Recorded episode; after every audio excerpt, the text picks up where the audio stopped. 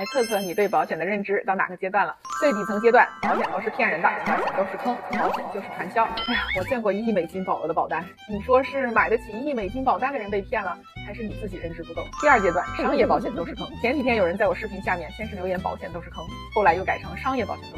所以这是在承认社保不是坑，只能说社保的坑你不知道，而且啊怎么都得交税，坑不坑你都没得选。第三阶段，终身寿险都是坑。几十年前就被提出的 buy term invest differently 还在影响着现在的人。但是投在保险里的钱绝对能提供你在其他 portfolio 实现不了的功能，这点你还真别不信。自己多研究是好事儿，但什么都想 DIY 只会害了你自己。第四阶段，IUL 都是坑。散布这种言论的很多都是只卖 whole life 的其实 whole life 和 IUL 都有用武之地，就看客户需求了。说 IUL。是坑的，还有一批人是找了不专业的 agent 买的。IUL 的产品选择和设计的复杂程度啊，比 Whole Life 高了不止几个数量级。找那些自己都还没搞明白的人买呀，很难不被坑。第五阶段，保险收益太低，在保险里追求绝对的高收益啊，不是保险的问题，是你的问题。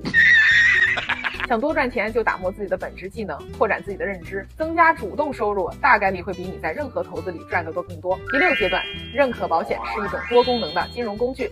可以实现风险转移、保值增值、延税省税、资产保护和传承。你不用喜欢保险，也不用把钱都投到保险，知道保险能如何为你所用，解决你的需求就可以了。评论区留言，你对保险的认知到哪个阶段了？